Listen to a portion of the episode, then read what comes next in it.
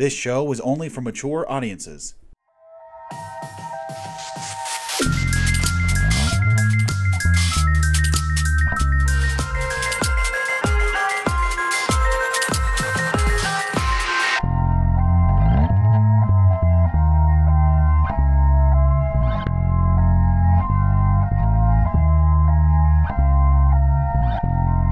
Welcome back, creeps, freaks, and insomniacs, to another chilling episode of Creep Cottage. Today, we are joined by my co-host, Kit.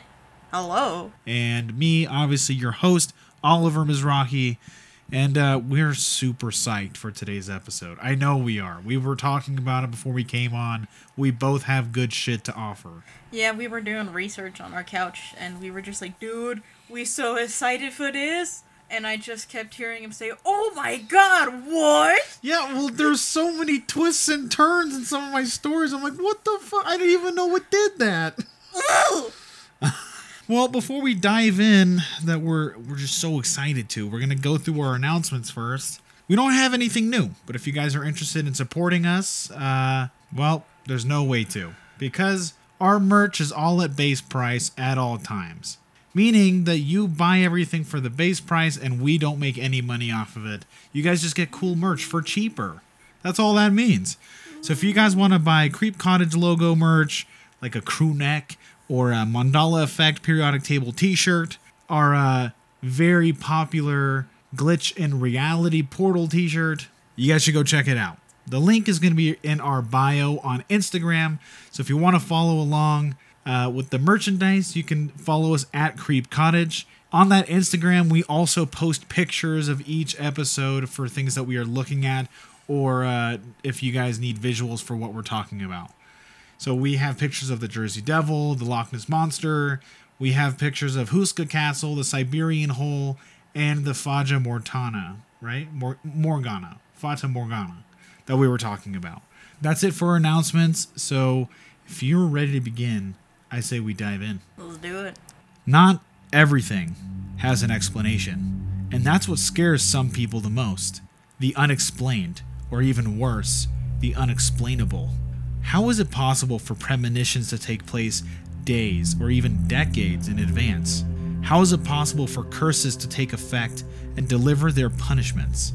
Deja vu, monsters washed ashore, ghosts, speaking to the dead, so many occurrences that still happen today without resolution. We may know a lot, but I promise you, what we don't know far outweighs it. This is Unexplained Phenomenon.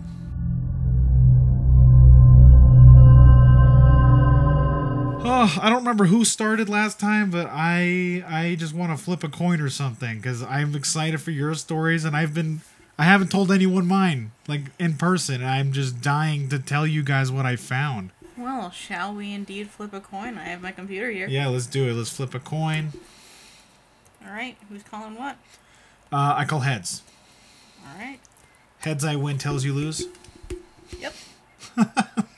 Tails. So you go first. I go first. You lose.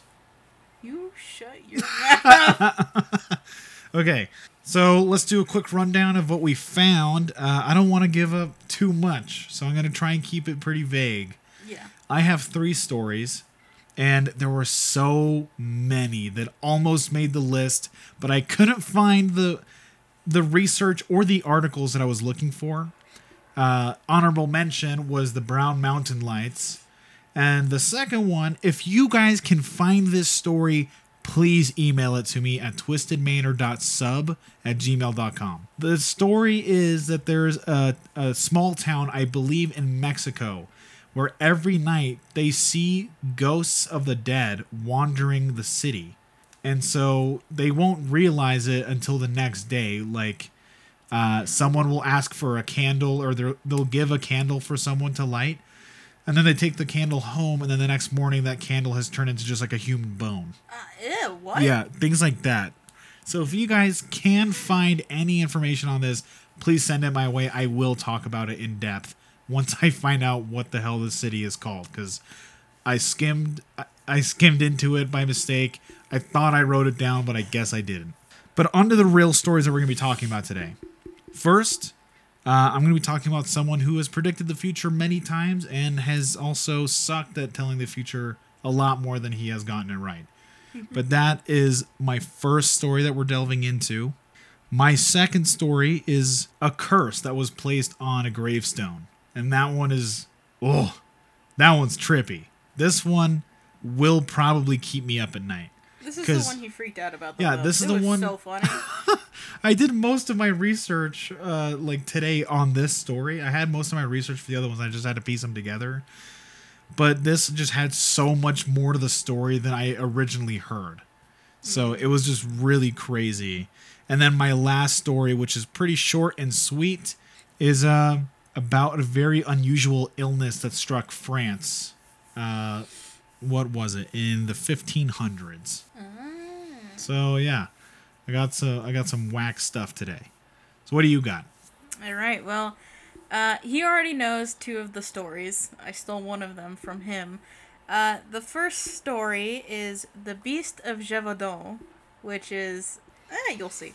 Do you want to tell them where you got that from? Uh, yeah, I technically got this from two places. The first one is we were watching The Cursed yesterday. Which, a film. Yeah. A film called The Cursed. It's a horror film, obviously. It's kind of like a... cool twist on werewolves. Yeah. It's pretty whack. It's solid seven out of ten, but it's definitely an interesting movie. Yeah, uh, but the main character lived through the duration of the time of the Beast of Gévaudan. The other place I got it from, not surprising, an anime. Nice. They mention it. It what can I say? It's good, okay? So that's the first one that I'm going to be covering. I am so excited. Me too. The second uh, story is The Brown Mountain Lights. I got it from him. It's very short. I didn't get a lot of stuff from this. I couldn't really find any stories talking about it either. So it, it's just very short and simple. Uh, and then the last one is The Case of the S O S Sign in a national park in Japan. Okay. It's kind of spooky. I'm already getting chills from how this episode's gonna go. Ooh. I know we just pulled a bunch of good shit for this. Oh, yeah. Like, it's not that we get bad shit for the other episodes, but this one particularly hyped me up, and I can't mm. explain why. It just feels like, oh, this one's gonna turn someone's head for sure. Like, three sixty, one eighty to the side. How far are they twisting their head? Well, I think... maybe their body twists, but their head stays the same. That sounds... Tell me if I'm wrong. That sounds more demonic than a head spinning. It's that the body spins, but the head doesn't? I feel like it's kind of just the same thing. Just No, it's not. What if it just doesn't stop looking at you, but its body is just spinning? Around the world, around the world. Alrighty. I am, I'm so ready. So... shall we begin? Yeah. Okay. Lead us into it. All right. I will say that these are uh, different articles pieced together via bullet points. So they're okay. not really like story stories, except for some quotes. Okay. So we are going to be starting with The Beast of Gévaudan. I'm not going to lie. It's a fun word to say. Gévaudan? Yeah. I was saying yesterday, some French words... phenomenal, fantastic, fun to say. Some French words are, and some are, well, French. You make a good point there, Sherlock. Okay, so the Beast uh, showed up in early summer of seventeen sixty-four. The first victim was Jeanne Boulet, a fourteen-year-old girl that was watching her sheep. The way this thing killed people, it would tear out people's throats and or eat their heads. What the It would hell? Gnaw off their heads. That's that's weird. Mm-hmm. That kind of reminds me of, like, the Chupacabra. Like, it has a very specific M O for no fucking reason. Yeah. Mm-hmm. So this thing had roughly three hundred victims in Gévaudan. Mauricio... That's a lot. Yeah, That's no. That's a fucking lot of people. And this is just one animal, supposedly? This is just one animal, Jesus. supposedly. You haven't even heard the wildest part I mean, of the victim count. Can you imagine count. him just going back to his dad like, so what's your body count? three hundred. Like, all right, no. someone buy this man a drink. Okay, so Mauricio estimates that wolf attacks caused as many as nine thousand fatalities uh, the country between uh, across the country between the end of the sixteenth century and the beginning of the nineteenth century. Just wolves. Just wolves in general. That is also pretty wild. nine thousand deaths. Jesus. Do you know what the like the current national average of wolf deaths are? Like no. I kind of want to look that up while you're talking. But hold on. You're just gonna do it? Yeah. All right. If it's um, more than nine thousand, I'm gonna be very surprised. It's probably gonna be more like ten. Are we talking like each year or like? Yeah, like yearly. At least twenty-six fatal attacks by wolves. Like worldwide or in the country? I I'm willing to assume sure. in the world.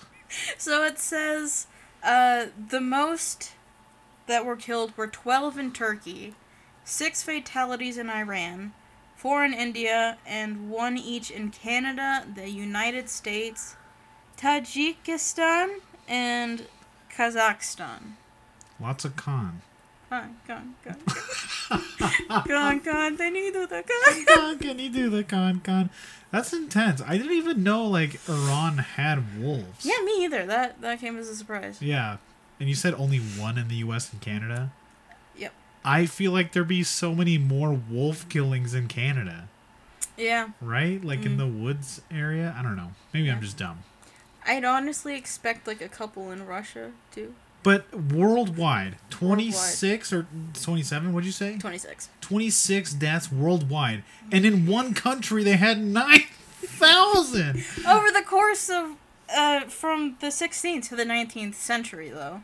But that That's is true. Still a lot. Yeah, that is a lot. Okay, what is that? To, uh, you said sixteenth to nineteenth century? So yep. three hundred years. nine thousand divided by three hundred. So that's thirty deaths a year. thirty deaths. So that is a little bit more, but that's one country still. Yeah. That is still one country. That wolves are just fucking people up for no reason. You know, they have like a circle of friends. They're like, come on, John, fuck them up. There's no wonder they had people looking after their sheep nonstop. They were everywhere. And then there was the Beast of Gévaudan on top of that. Who killed three hundred more people? On its own, they're, yeah. They're like, guys, they killed three hundred thirty of us. The wolves. They crowned a king, it would seem. Fuck him up, John. I don't know why I chose, like, the most basic white I know, I thought you were going to choose a French name, like Jacques. Like, fuck him up, Jacques. No, John. Come on! Okay. So, yeah. Jacques. Yes. Ah, yes. Jacques. That would be the best reaction to when they see the monster just come fuck up their village. Like, ah, yes. Jacques. He's done it again. I'm I'm a little sad that they didn't give this thing, like, a name name. Like, it's got, like, I don't a know. generalized name, like the Beast of Gévaudan, but... Yeah, it doesn't really narrow down what it looks like, but that's pretty cryptically creepy. Yeah. Like... If they gave it, what like does it look f- like? It's the Beast, okay? That's all you need the to beast. know. No one just gets the name the Beast for... Like, you don't call fish the beasts of the sea. Like, you have to earn that name. The Bible says the fowls and the beasts and whatever. Shut up. Okay? That's way too generalized, Bible. You can't just be like, yeah, squirrels are beasts. Shut up. This thing earned the... T- he killed three hundred people, Jacques, you killer. We're just going to call him Jacques. He is Jacques. He is Jacques. Jacques. Okay, I'm sorry to interrupt so much. No, it's fine. That was fun. Okay, so Okay, so when the Beast started, uh, France was in disarray due to the recent end of the Seven-Year War and lost a lot of its overseas empire. A lot of people that fought in the war, just like, they lost every ounce of their honor ever. So, for people that lost their honor, uh, the hunt for the Beast was like a way to redeem themselves after the war. That is so funny. That is just like, we need a job done, so send all the criminals in prison to go do it, because I don't want to deal with it. And also, if it kills them, no one's going to miss them. That's exactly what they did. You say that, and that makes me laugh because of something that I, that is said later. Oh, no. There's a guy, I don't know his first name. It just, the article just said Smith says. So his name's Smith, I guess. Sweet. Jacques. They're all Jacques. Okay, so there are many signs of wounded masculinity among the lead huntsmen, Smith says, especially Duhamel. He had a highly sensitive regard for his honor and had some bad experiences in the war, and looked at this challenge of defeating the Beast as a way to redeem himself. I'm telling you, these people liked their honor a little too much. I was gonna say, I don't, I never really heard France as being like one of those honor-centered countries. Yeah. You know, when I hear honor, I usually think of Asia. You know, mm-hmm. India and Japan, especially. At one point, the number of volunteers was thirty thousand guys to go hunt this thing. They got a whole ass army after this thing. Yeah.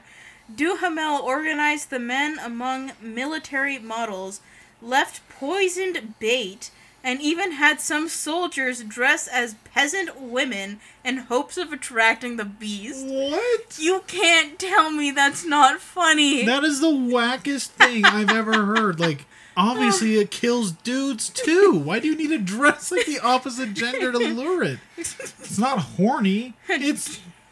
It just wants to kill things. Dress as a woman, it will like you more. Or maybe it repels it.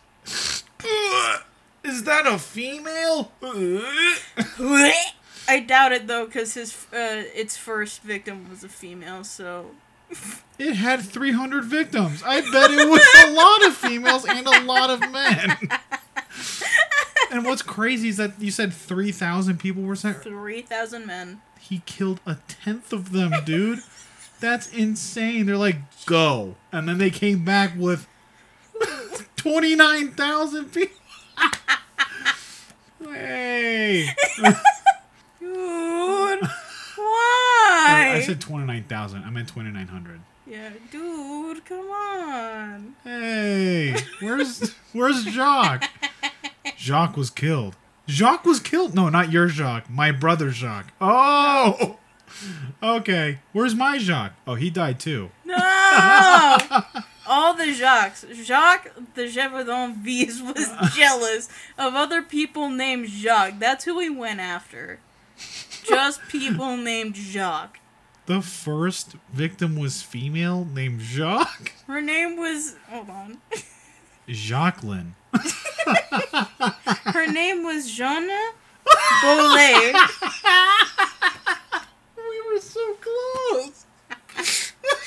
Jonah is the female version of Jacques from now on. Jonah? Jonah? Jonah Mona? Anyway, the Beast of Gévaudan. Gévaudan. You, yeah, you're right. It is super fun to say that shit. Yeah. Okay, so... Among among the most notable tales of bravery was when a nineteen or twenty-year-old Marie-Jeanne Valet was attacked by the Beast on August eleventh, seventeen sixty-five. While crossing the river Dej with her sister, she was armed with a bayonet affixed to a pole. Valet impaled the Beast's chest. The creature got away, but Valet became known as the Amazon. Or, um, the Maiden of Gévaudan. That's pretty sick. Yeah. Yeah, you don't get that for nothing either. Yeah. That is pretty sick, dude. people, like, Valet is walking down the street and she's like, people are like, dude, look, it's Amazon! She's the one that ki- almost killed the, the thing that's killing all of us. She did what thirty thousand men couldn't yeah, do. Exactly. She's just walking around to, oh, oh, oh, I'd be embarrassed if I were you. So, actually, there's a statue of her defending herself against the beast in the village of Alvar in South France, which I think is pretty cool. That's sick. We're going to post that on the Instagram as well. Good. Uh, let's see. In September seventeen sixty-five, uh, they thought they killed it. Like, the beast stopped for a little bit, uh-huh. and then it came back. And they were... At first, they were like, oh my god, dude, we killed it, yeah! He took a hella nap after he got stabbed. He took a hella nap after he got stabbed. So, they thought someone else killed him. Killed it. I don't know what the beast's gender is. I'm not going to assume. I don't want to get cancelled for assuming a wolf's thingy's gender. It's a they, them. Also, I'm not gonna lie, this statue has a big fat peen under it. Does it? Yes. Hold on. The Beast of Gévaudan is uh, not a beastette. I can't see it. Oh, yeah, it, it has does. P P. All right, it's the a The beast then. Has a P P. Also, I'm not going to lie. This statue is cool in the fact that it's standing up that way. Yeah. But it looks like shit. I'm sorry, France, but that looks bad. It's just like so disproportionate and smooth. For some reason, that's bothering me. How smooth this looks? It looks bad. Well, you'll understand why the thing looks so disgusting. Is it because it's naked? The, Is it hairless? The No, I'm... Okay. Wait, did they make... Did they give the statue texture, or is it just a smooth animal? It's just a smooth animal. I mean, it has, like, hair on its spine a little bit. Huh. But outside of that, like, you can see its ribs, and there's no hair unless it's just, like, a short-haired dog. That's but weird. He has a mullet. He has hella mullet energy. He has no hair on the front of his eyes, but he got hella hair that just eventually goes into the, the spine. So the Beast of Gévaudan was a big rock fan, I think. Hella mullet boy. Okay, so continuing. Uh-huh. A man named Jean Chastel, or Chastel, killed the creature with a bullet on June nineteenth in seventeen sixty-seven. Wait, so they did kill it? They did kill it.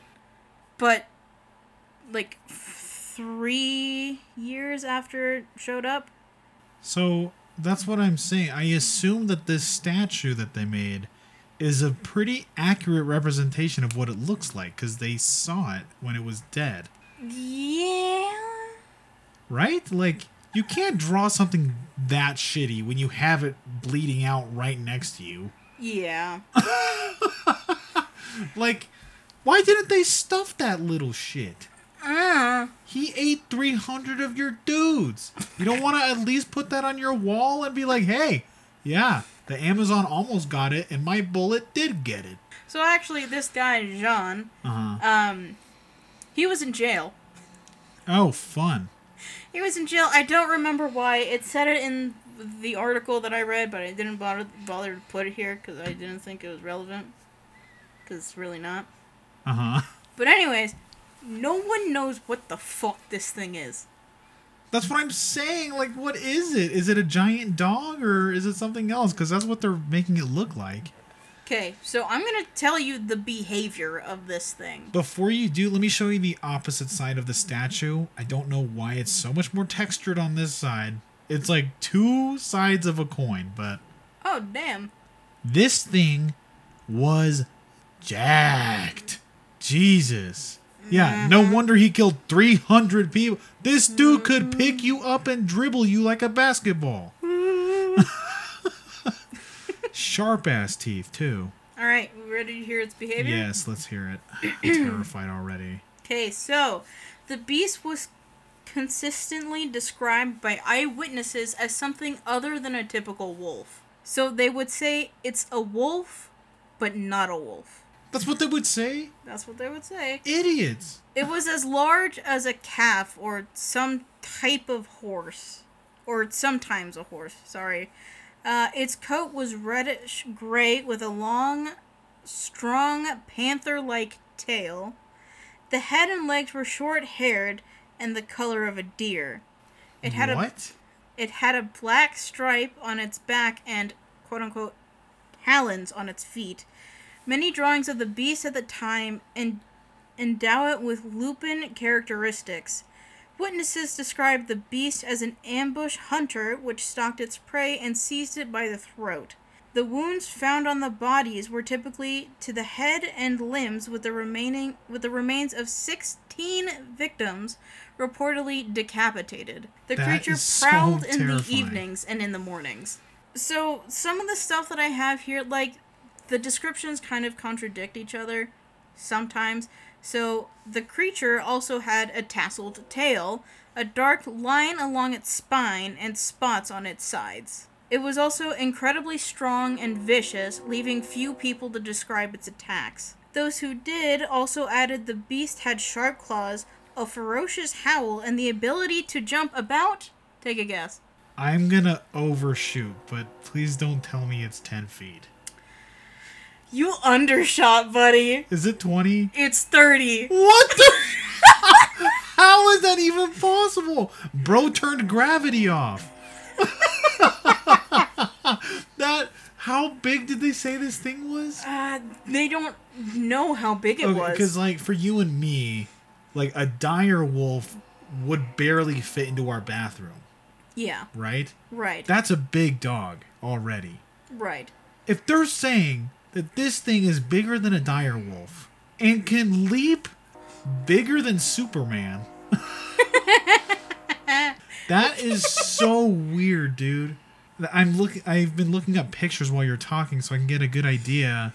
A lot of yeah. them are just, you know, kind of like the Jersey Devil pictures, like some of them just vary slightly. Yeah, like but I the said, colored versions that I'm finding are very strange. There's only one that really kind of fit the full description that you're saying. Well, there's more description that comes, buddy. Oh, my God. let, let me His see. His ball sack. His it ball sack was so long. they It left a trail in the grass everywhere it went because his balls were so big and heavy. They could track it so easily that way, though. So I looked it up, and it keeps suggesting that I look up stuffed. But I really doubt yeah, they I stuffed it. it. But I did find this weird thing. We're probably Ew. not going to post this, but it's like a weird, like, wolf-bear cub mix. I don't like it. It's, What's up with its legs? I don't know. It's it pretty ugly. It doesn't have a neck. Okay, let me show you the, the drawings that I have found. Yeah. So there's this little guy. He looks more like a small minx than a giant deadly wolf. Yeah. Uh, there's this one that looks like a Chinese dragon mixed with a panther. Yeah, it's got kind the of, tassels on the tail, though. I will say, though, one characteristic that happens over and over, aside from the claws, the panther-like tail, the head looks very shrew-like. Mm, yeah. Also, I just love that this drawing is of them in the courtroom, like, "Hey, Jock, where have you been?" He's like, "I'm hungry. Are you guys feasted in here?" Just eats kids. This is the only one I found that was colored. However, again, the fur is not colored correctly. They just colored blood around his eyes and mouth. Hmm. He just got some hella drag makeup on. And then, possibly my favorite one that we're not going to post, but... oh. oh. Homeboy needs to get some sleep. He got a fruit roll-up in his mouth. Or it's some beef jerky or something. This literally looks like some shit a middle schooler did for a, for like a... That's what so- I was thinking. Yeah, this is a social studies project gone wrong. I might post this one just by itself, just so you know what we're laughing at here. All right, so there's more. Okay, I'm I'm sorry. I just keep getting curious about what you're talking about. I want visuals. I'm a visual, hands-on learner. Ah, it's fine. I I understand. Okay, so these are some of the guesses that they had for this thing. Okay. A bear dog, a dire wolf, like you mentioned. Okay. A hyenodon. Yeah, those are also really scary. A striped hyena, a lion, A wolf? Mm. A lion? I feel like they would know yeah. what that shit is. I think that thing is missing a mane to be a lion. Yeah, and I don't know, like they keep saying it has like talons for feet, mm-hmm. almost, like just huge claws. Maybe, like if it has like lion's feet, I can yeah. see the guess there. But maybe, like, I feel like it has to be a primitive animal that just somehow survived. Yeah. So the dire wolf or the hyenodon, like, that makes sense. Mm-hmm. Oh, at least a little bit. Yeah. That would be my two best guesses as well. Just some yeah. big cat-dog mix thing. Mm-hmm. Okay, here's more. It has a snout somewhat like a calf's and very long hair, which would seem to indicate a hyena. Breast as wide as a horse, a body as long as a leopard's, and fur that was red with a black stripe. Uh, I assume the black stripe is the spine, right? Yeah. Okay. Duhamel concluded, "You will undoubtedly think, like I do, that this is a monster hybrid, the father of which a lion. What its mother remained to be seen. It could walk on its hind feet, and its hide could repel bullets, and it had fire in its eyes, and it came back from the dead more than once, what? and had amazing leaping ability." Wait, what does it mean it came back from the dead? I have no idea. Maybe it got up after, like, a bullet, after they thought they killed it. Was it an escaped lion, a prehistoric holdover, or even that Chastel himself trained an animal to attack people and deflect attention from other crimes? Because the guy was a criminal. That's so funny. He's just genetically modifying shit out in the woods. He's like, it's alive! Sycamore! Get him, Jacques! Fuck him up, Jacques! He's just on the sidelines from jail. Fuck him up, Jacques! That'd be really funny because Chastel, like I mentioned earlier, he rallied up like a group of people, uh, but he was eventually put in jail. Uh-huh. But what got him out of jail was the fact that he killed this thing. So from jail, or they put him in jail after he killed it. Uh, they didn't really say. They just said that, that he went to jail. This timeline is confusing. Yeah. It is. They said that he went to jail. He killed it, and they were like, yeah, we're dropping the charges. That's so funny. He's just in jail, takes the shot from his window. He's like, I think I got it. All right, you're free to go. Thanks. Thanks, I guess. You know, I was saying direwolf and the, the hyenodon would make sense, but another good option is that sometimes things just mate that aren't supposed to. Yeah. Maybe it was just a very rare hybrid of two very dangerous cat-dog animals. Yeah. Maybe a lion fucked a wolf. I mean, they did say that the father is which a lion, what its mother remained to be seen. Right. So it's possible, yeah. Yeah, it could be, you know, dire wolves just rolling around with lions. La la la la la la. Okay, and the last thing I have is from Smith again. The best and most likely explanation is Gévaudan had a serious wolf infestation, is, uh, is Smith's explanation, essentially saying it was more than one wolf killing the people of Gévaudan. Yeah, no fucking kidding. They killed thirty people a year in one city. Well, not one city. That's across the country. Oh, just France. in France. Just in France. In that's still a lot, guys. That's yeah. like the deer population in New York. Oh man, that was that was good. That yeah. actually was a rabbit hole. I'm so glad you went down. That was yeah. fascinating. It was a lot of fun looking into the stuff about this thing. Alrighty, my first story of unexplained phenomenon is Nostradamus's premonitions, specifically one about nine eleven. Oh, okay. From premonitions of the Titanic to the future predictions of The Simpsons, we have all seen or heard our fair share of prophecies coming true. Hell, even the Bible has hundreds of prophets claiming heavenly and pure evil things to come. My first story begins in sixteenth century France, with a man named Nostradamus. Born in fifteen oh three, he grew up a mild nobody. He eventually became a physician in his thirties and practiced medicine without a med- medical degree. He also claimed that he even made a pill that wards off the plague. Damn. His claims all the time got him in hot water with uh, the Catholic Church. Later on in his life, in his late forties, he began to prophesy of future events that could not be ignored. And this really pissed off the Catholic Church. They're just like, hey, man, there's only one prophet in this town. And he's it's like, me. But he, he actually denied it. He's like, I'm not a prophet. I'm just telling you I think this might happen. It was kind of funny. Eventually, he published in full detail all of his prophecies in one book titled Centuries, made in fifteen fifty-five.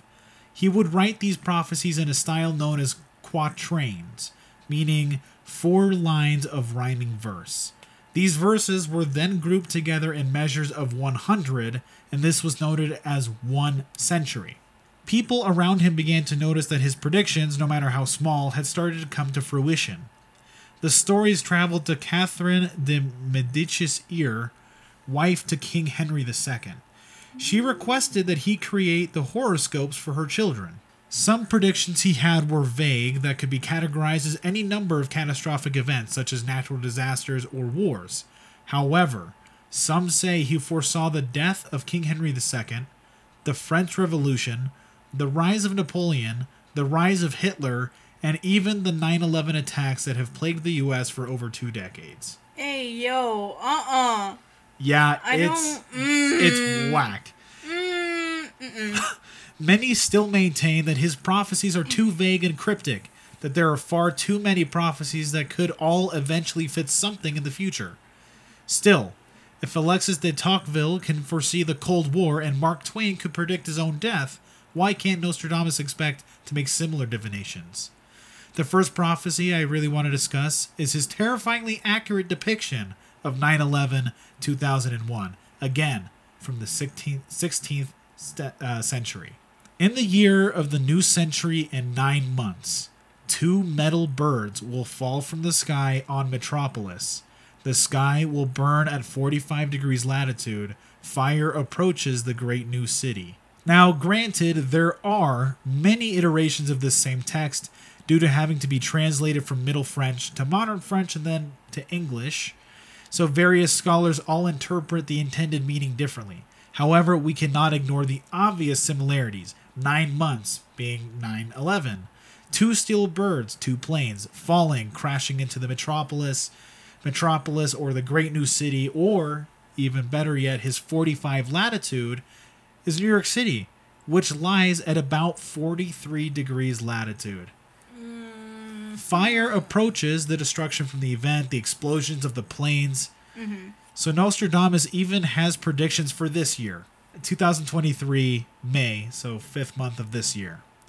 He claims that the Vatican would undergo a massive change, which could be perceived as the death of Pope Emeritus Benedict the fourteenth. He died? He is dead. He claims that the world's leading power will have a large internal struggle, a complicated and turbulent time. This could be representing the difficulties of the U S electing a president in the House of Representatives. This ancient soothsayer has more grim prophecies for us than good ones, such as World War Three this year, Mars catching fire and dying, and even this following line, quote, "When the price of wheat rises high, man will be eating his fellow man," unquote. Nostradamus theorizes that the economy will fall due to prices going up on food, housing, and more, causing us to resort to cannibalism. If any of this is true, our year will have a very bleak ending indeed. And if you think even one of his prophecies are accurate, then we should all take heed to the other hundreds of lines this man wrote five hundred years ago. I don't like it. Yeah, it's trippy. It's more than trippy. It's terrifying. It's trippy too, rocker. I don't like that. That's fucking scary, bro. So, yeah. We might have World War Three. I mean, it's not... Uh, Not totally out of the realm of possibility, to yeah, be honest. Yeah, we thought it was going to happen last year. Was it last year or two thousand twenty-one? I don't fucking know. It all blends at some point. All righty, what do you got next? All right, we got the Brown Mountain Lights. Sweet-o McCheeto. I don't have a lot on this, like I mentioned before, but there is some. Uh, and I found some pictures, and goddamn, they look weird. The pictures of the Brown Mountain Lights? Yeah, look at that.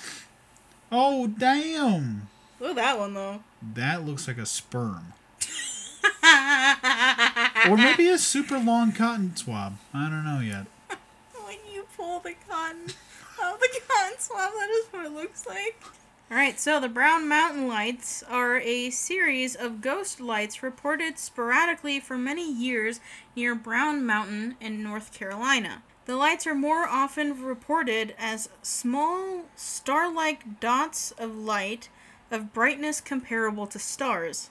Uh, the motion of the lights has varied by reports, from slow movements to almost firework-type action. Some of the earliest reports of ghost lights came from Cherokee and Catawba Indians, settlers, and Civil War soldiers.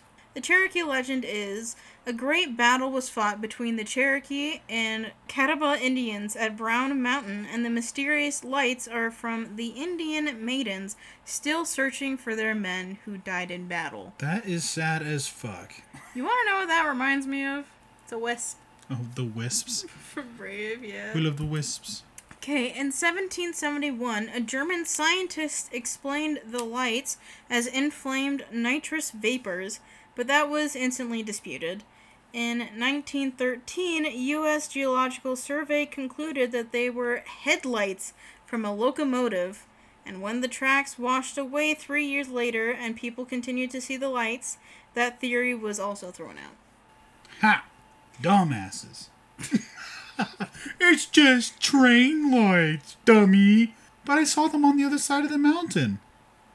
The mountains see through. Remember? Shut There's up. Way too many lights in these photos to be considered a locomotive. Yeah, that's the other thing, is that it's like hundreds of lights, right? And also, they're like these. This one that looks like super high in the sky, bro. Yeah, like the train. What is it? The fucking uh. The little engine that could. What could fly? The li- I was going to say the... The Polar Express. Yeah, I was going to say the Polar Express. Oh, really? Express. Yeah, because it, like, falls onto the ice track, remember? No, I haven't seen that movie in years, and I plan to keep it that way. Yeah, that's a good point. I think the last time I saw it was with you. You listen to Mo Bamba? Or... you listen to Sicko Mode or Mo Bamba? I fucking love that meme. All right, so this is the last thing. The lights have been reported as being white, red, yellow, orange, and blue. They've been described as looking like large balls of fire to small candle lights, and from floating near the ground to rising up high into the sky. But yeah, those are the, the Brown Mountain Lights. Not much to them, just little weird lights that float around. I'd say that's unexplained phenomenon. It's unexplained, yeah, but I'm not gonna lie, it's kind of cute. It's super cute. It's adorable. Harmless little baby colored lights that just like to float into the sky at random. I don't want this to be explained. If it gets explained as something like super gruesome or whatever, I'm going to be sad because it's cute. It's going to be like, there's a lot of trains. It's going to be like, ghost train. These lights cause the death of millions. These lights blind airplane pilots. Yeah, there we go. So, to your next story, mister. I'm very excited to hear about these oh my god moments. Yeah, this one was my favorite story by far. This was absolutely insane. Time now for the tale of the curse of Carl Pruitt's grave. Ew, his name's Carl? Hi, Kimmy's mom. What's up? It's going to be hard to take him serious after that. So most people, when they hear about haunted objects or homes, they tend to stay away. But in Pulaski County, Kentucky, in nineteen thirty-eight, citizens didn't give a fuck, okay? When they should have, for sure. And it all begins with a, na- a man named Carl Pruitt and his wife. Carl was a proud man known for his quick and ferocious temper. so it was no surprise that he ended up murdering his wife when he came home to find her with another man. Oh, shit. The unknown adulterer jumped out the window and fled, unknowingly saving his own life. After he had left, Carl wrapped a filthy chain around his wife's neck and strangled her until she stopped breathing. Her corpse lay on the floor, and once his anger had faded, he came to realize exactly what he had done during his fit of rage. Riddled with regret and grief, he soon turned a pistol on himself and shot himself in the temple. Jesus, bro. After this murder-suicide took place, the wife's family refused to allow Carl to be buried next to her. Understandable. Carl ended up in an entirely different cemetery. However... However, the legend goes that his wild and violent temper was not laid to rest with him, but instead continued to murder from beyond the grave. Beyond? From beyond the grave. Whoa. Beyond the gravy. No. The first notable signs from locals when passing the gravestone was discoloration of grass surrounding it. Many say that these emerging patterns in the dead grass made repeated shapes, forming chains, like the one that used to kill his wife. Oh, hell no. Eventually, this became a daring ritual for young kids, one by one, convincing each other to visit the grave of angry Carl Pruitt. This led to a group of children to visit the grave together one day, accusing each other of being too scared to touch it. Leading the charge was a boy named James Collin.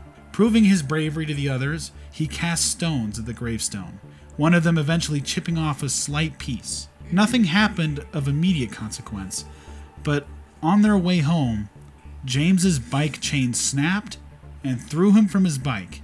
His friends came to his aid and called for help, but by the time help arrived, James was already dead. This freak accident gets stranger, though. The bike chain that broke was flung from the gears and wrapped around James's neck and strangled him to death. Wow. Much like the chain wrapped around Missus Pruitt's neck. Mm.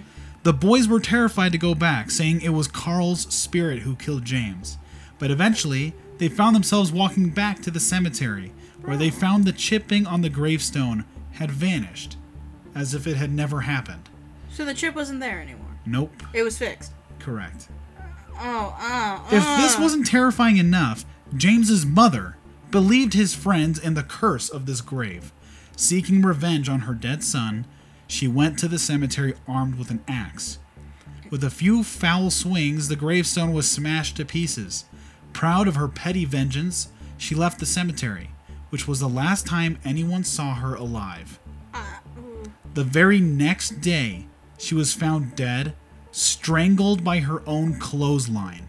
Children visited the grave again and found the gravestone again completely intact. The claimed victims of the curse spread quickly, and both caused locals to steer clear of the cemetery and drew skeptics closer. Skeptics like a local farmer who claimed that no ghost could scare him. And one night, to prove his bravery, when driving past the cemetery in a horse and buggy with his family, the farmer pulled out a gun and shot the gravestone from afar, chipping it badly once again. Almost immediately after, the sounds of the gunshot caused the horses to race faster in panic. The buggy began to reach dangerous speeds, and most of the family had jumped out save for the father, attempting to calm the horses still. Inevitably, the carriage had flipped and crashed, the farmer getting the reins wrapped around his neck, choking him to death. Knew it. When the family looked back at the grave, once again the rock was fully intact. This death caused panic in the town, at last. Many residents now believing in the curse, inquiring for an immediate investigation. Many report that the cops at the time did not investigate seriously and joked about how silly this legend sounded. Okay, but my question is, how the hell would you investigate that? I don't know. I don't know. I don't blame them for just like, haha, what dummies. I, I'd be more like, haha, mm-mm. It's the thirties, almost the forties. They don't know what the fuck they're doing. Exactly. Like, I'd be too... Shit's in black and white. How are you going to investigate anything? I'd be way too fucking scared to go and, like, even be, like, within thirty feet of that. Well, they're not going alone. Still. It's creepy. It is creepy. I don't like it. I was gonna say cremate him and put him somewhere, but I feel like that would just cause more chaos. Yeah, trying to dig up the corpse? That's a lot worse than just touching his rock. Yeah. Also, he could just, like, appear back in the coffin after you cremate him. That would be fucking trippy. But yeah, so the gist was that the cop, specifically one cop, was making a lot of jokes about Carl Pruitt. Okay? Oh. The officer that made the most jokes at the cemetery during the inspection suffered a tragic fate that night. When leaving, the officer and his partner drove away in a frenzy. The partner reported that the driving officer claimed to see a bright ball of light in the rearview mirror that was chasing them. Oh. He pleaded for him to slow down, but this eventually led to a fatal car accident. Did he get strangled in his seatbelt? Ramming into a pole head-on, the partner was thrown from the vehicle and survived miraculously, but the driver wasn't so lucky. The crash had somehow decapitated him. Oh, shit. This guy likes neck stuff. Yeah, he does. I'll choke you for fifty. A kinky motherfucker. Finally, to cap off this mysterious series of deaths, I think this is one of the scariest ones. One more victim was claimed under the curse several months later. Locals began to f- truly fear the cemetery, avoiding it at all costs, and moving family members into other graveyards. Everyone ran far from the gravesite, except for a man named Arthur Lewis. Fed up with the stories and distractions, he went at night with a hammer and chisel and attempted to destroy the gravestone once and for all. Witnesses place him and his activities there that night. The sounds of smashing stone was quickly replaced with the wails of Arthur Lewis. Nearby townsfolk ran to his aid as quickly as they could, but it was too late. The corpse of Arthur Lewis, moments later, was found by the grave, strangled to death by the chain used to lock the cemetery gates. Next to him was the untouched and unscathed gravestone of Carl Pruitt. After this final incident, nobody was ever buried there again, and the remaining bodies were transported into new cemeteries. And in nineteen fifty-eight, the gravesite was stripped and the grave of Carl Pruitt was finally demolished, never to be seen again. Where, where did they put it? They probably just built something on top of it. Oh, that place is haunted. Yeah. So badly. It's just a seven eleven where people get choked by churros all the time. Or like everybody is angry. Like you step foot in there and you become filled with the rage of a thousand suns. It just turns you into the next Beast of Gévaudan. Yes. I don't even remember buying this. There's a dead cashier inside. Yeah, everyone just robs that place repeatedly. They don't. I don't know what came over me. Yeah, yeah, save it for the judge. I swear I didn't do it. I have a wife and kids, and they were just wanting donuts. They just wanted this weird knockoff of Sierra Mist. Please, it's just A B C gum. I stole it from under the counter. Was it chewed or unchewed? That's what A B C means. Already been chewed. Oh! Okay, that that's probably my favorite. Yeah, of the two that you have. It's fucking freaky. It's yeah. I have no idea how to explain that. I don't think it's anybody does. It's too coincidental. Yeah, all these deaths around the same gravesite with the same like method of murder almost every time. Yeah. Yeah, I was laughing kind of hard because you're like, let me guess, he got strangled by his seatbelt. I was like, that's a good guess. But then I got curious. Uh, seatbelts weren't even invented until nineteen fifty-nine. How the fuck did he get decapitated? I don't know. They hit a pole. Maybe it was like Hereditary, the movie, where that girl gets her head lopped off by a telephone pole. I'm guessing that's what happened. Yeah, but if they hit the pole, like, straight on? Yeah, but, like, if it's in the middle of the car, in the middle of the hood, and they both fly out on the side of the pole... They never said what kind of pole. It, and I mean, I doubt they had pretty, like, great, big, thick poles in the thirties. Right. Oh, that's true. It'd be kind of funny if he, like, crashed into a senior home or something, like, really important. Everybody he touched became decapitated. He just flew by and gave so many old people high fives. Next thing you know, when he hits the floor, they all die. Their heads just go whoop. All right. Last stories. Last stories. All right. This has been a fun episode. We've been going for a while. Yeah, we've been going for a while. Hour six minutes. My last story, which I thought this was weird and kind of spooky. It's the case of the S O S sign in Daisetsuzan National Park. The nice. U isn't Proud that dragged out, thank you. What caused the investigation of this story was a duo of hikers got lost hiking. Obviously, they're hikers. Uh, they got lost swimming, flying, leaping.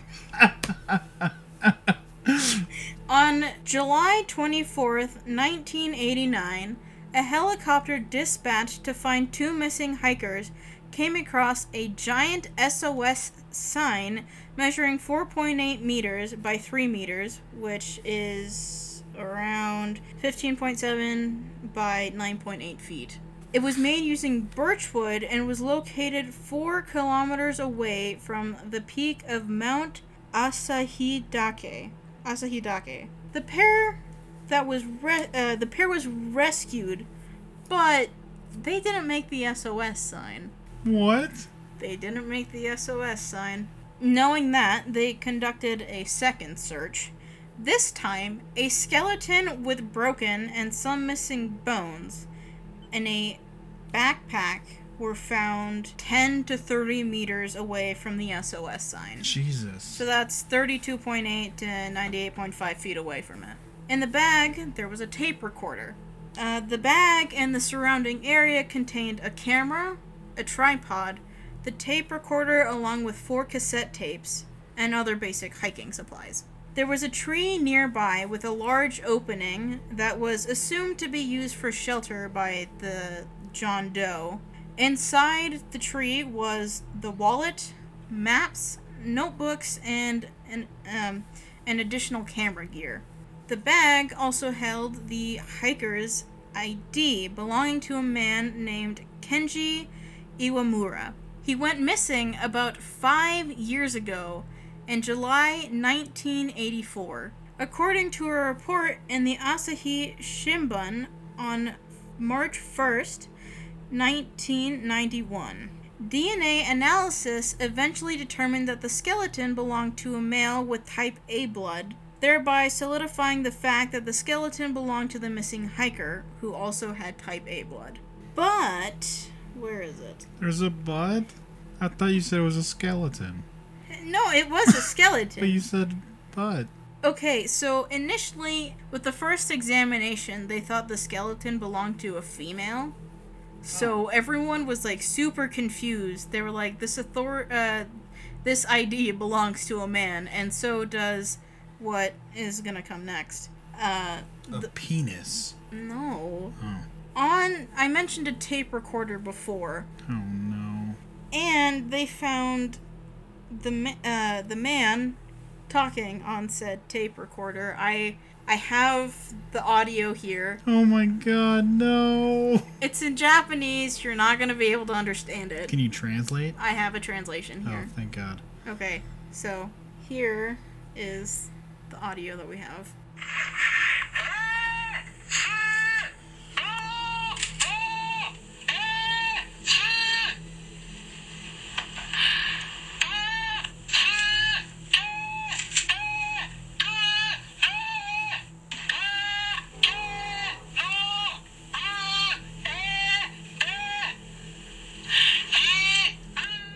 So that was the clip, or the recording. So what it translate to, what it translates to is S O S. I am stuck on this cliff. S O S, please help. I am where I saw the first helicopter. The Sasa is too deep. I cannot go back up. Please lift me up from here. That's so sad. It is. Random fact that I found is that on the other tapes were anime openings and soundtracks. So this guy, guy had sick ass taste. He did. That's so funny. He's just listening to, I don't know, Naruto's theme song as his last thing he hears on Earth, and then just dies. So on this hiking path, there are two almost identical landmarks within a decent vicinity of each other. Uh, they're cubes, kind of rectangle thingies. And so one of them, if you take a right, leads to the base of the mountain, and the other, if you take a right, leads to lots of vegetation. It's, okay. It's believed that both the hiker duo and Kenji took the wrong route. I um, see. He mentioned something called sasa, which is a plant. If you go down against it, it's very easy, but going back up, that's very difficult. So he the was... The plant? Yeah, the plant sasa. Okay. So he was stuck on a cliff from plants. He was stuck by plants. Plants versus non-zombies? Plants versus Kenji? That's a t-shirt right there. It's just a pot of plant with, like, square up, Kenji. Oh, my God. I'm so sorry, Kenji's spirit, if you're ever going to listen to this. That was so disrespectful, but I can't wait to make a t-shirt out of your death. Oh my God, that's so bad. So yeah, he was stuck. He was stuck. He was stuck on a cliff. Uh huh. So here come the questions. Yeah. Okay. I was wondering what the ex- unexplained part is. How did he make the S O S sign?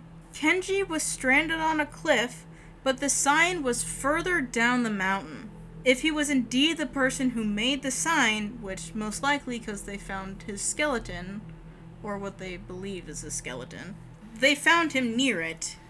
Wait, so how did he get down there? They're thinking that there is a that he did eventually find a way to get down from the cliff. But then there's the next question. If that's the case, why didn't he just leave and get off the mountain?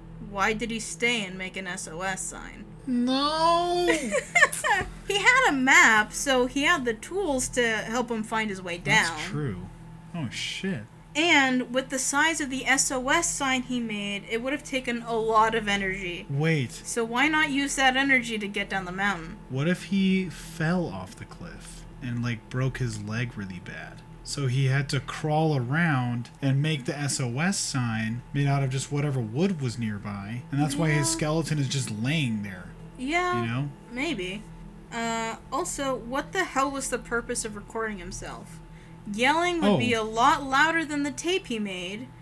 And he was definitely still on the cliff when he recorded it too. So, and if he still had the recorder, why not, like, document things that were going on? So we could understand what the fuck happened. But no, he's like, simple S O S thing that they will find when they find my dead, rotting corpse. You think the skeleton still had his headphones in? Well, it's believed that the missing bones were taken by animals, so if he was listening to some sick-ass tunes through earbuds, They, they'd probably be taken by some bear. Just, yeah. like, jamming out next to the salsa. Just, like, mm, next to the mm, salsa. Listening to, some, uh, listening to them Demon Slayer tunes. But, yeah, that's what I have on Dang. Kenji and the S O S sign. Plant versus Kenji. Kenji. That was so awful. Uh, All right, my last... That uh, that's true.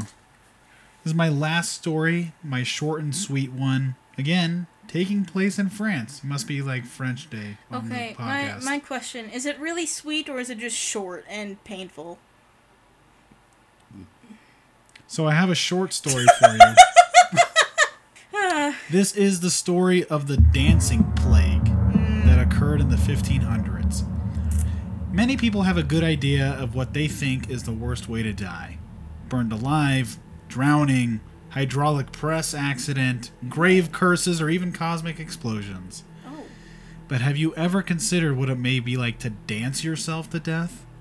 Reportedly, in fifteen eighteen, at the French city of Strasbourg, residents were dancing uncontrollably for days on end, So, omens actually struck the city before the plague affected them. Hmm. Stars crossed the sky, fields were flooded.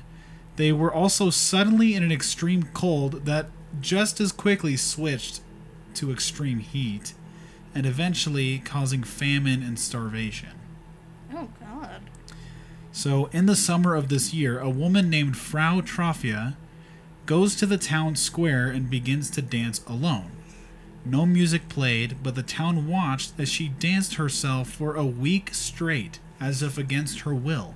She would collapse from time to time, but get back up and just continue to dance. With time, others simply joined. She was taken away, but it was too late for the city of Strasbourg.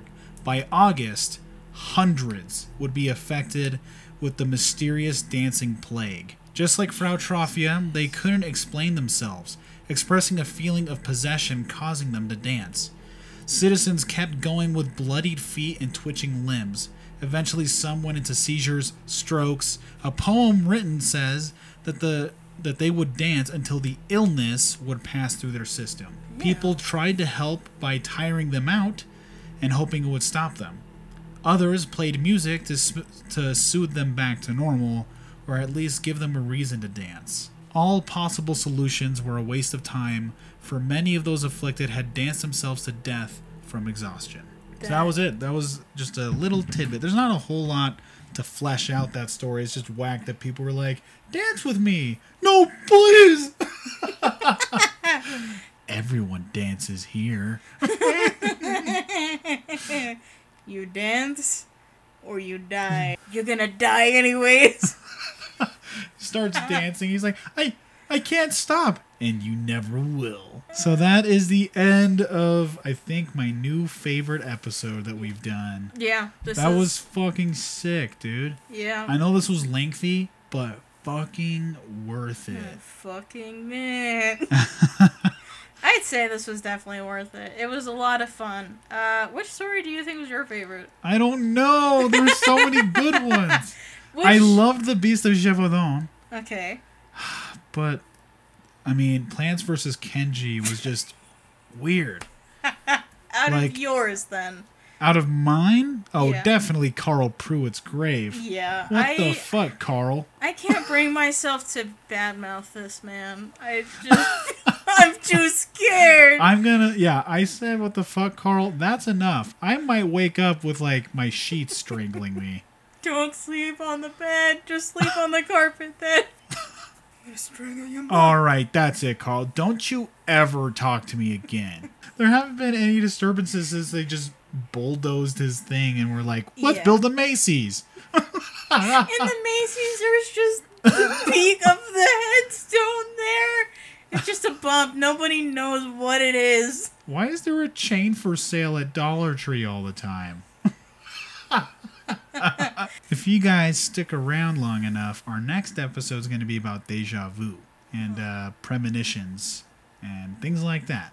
Ooh. I'm pretty excited. I know we already prepped ourselves for this episode, so we're going to have some good shit to talk about. We have good stories for that one. Mm-hmm. Uh, yeah, so if you guys want to stay tuned for future episodes, uh, just like today, every episode will be coming out on Mondays at three p.m. Mountain Daylight Time. If you guys want to email us with questions, concerns, corrections, stories you want us to look into, anything else, you can email us at twistedmanor.sub, S U B, at gmail dot com. I've been your host, Oliver Mizrahi. I've been your co-host, Kit. And it has been such a lovely pleasure. I hope we made you poop yourself and then pee yourself with laughter right after. And uh, we'll see you guys in the next episode, our finale. Hmm. Of phase one. So in the next phase. If you guys are gonna miss this uh, space time, space and time phase as much as we are, we got one more episode left, so don't fucking miss it. Ciao.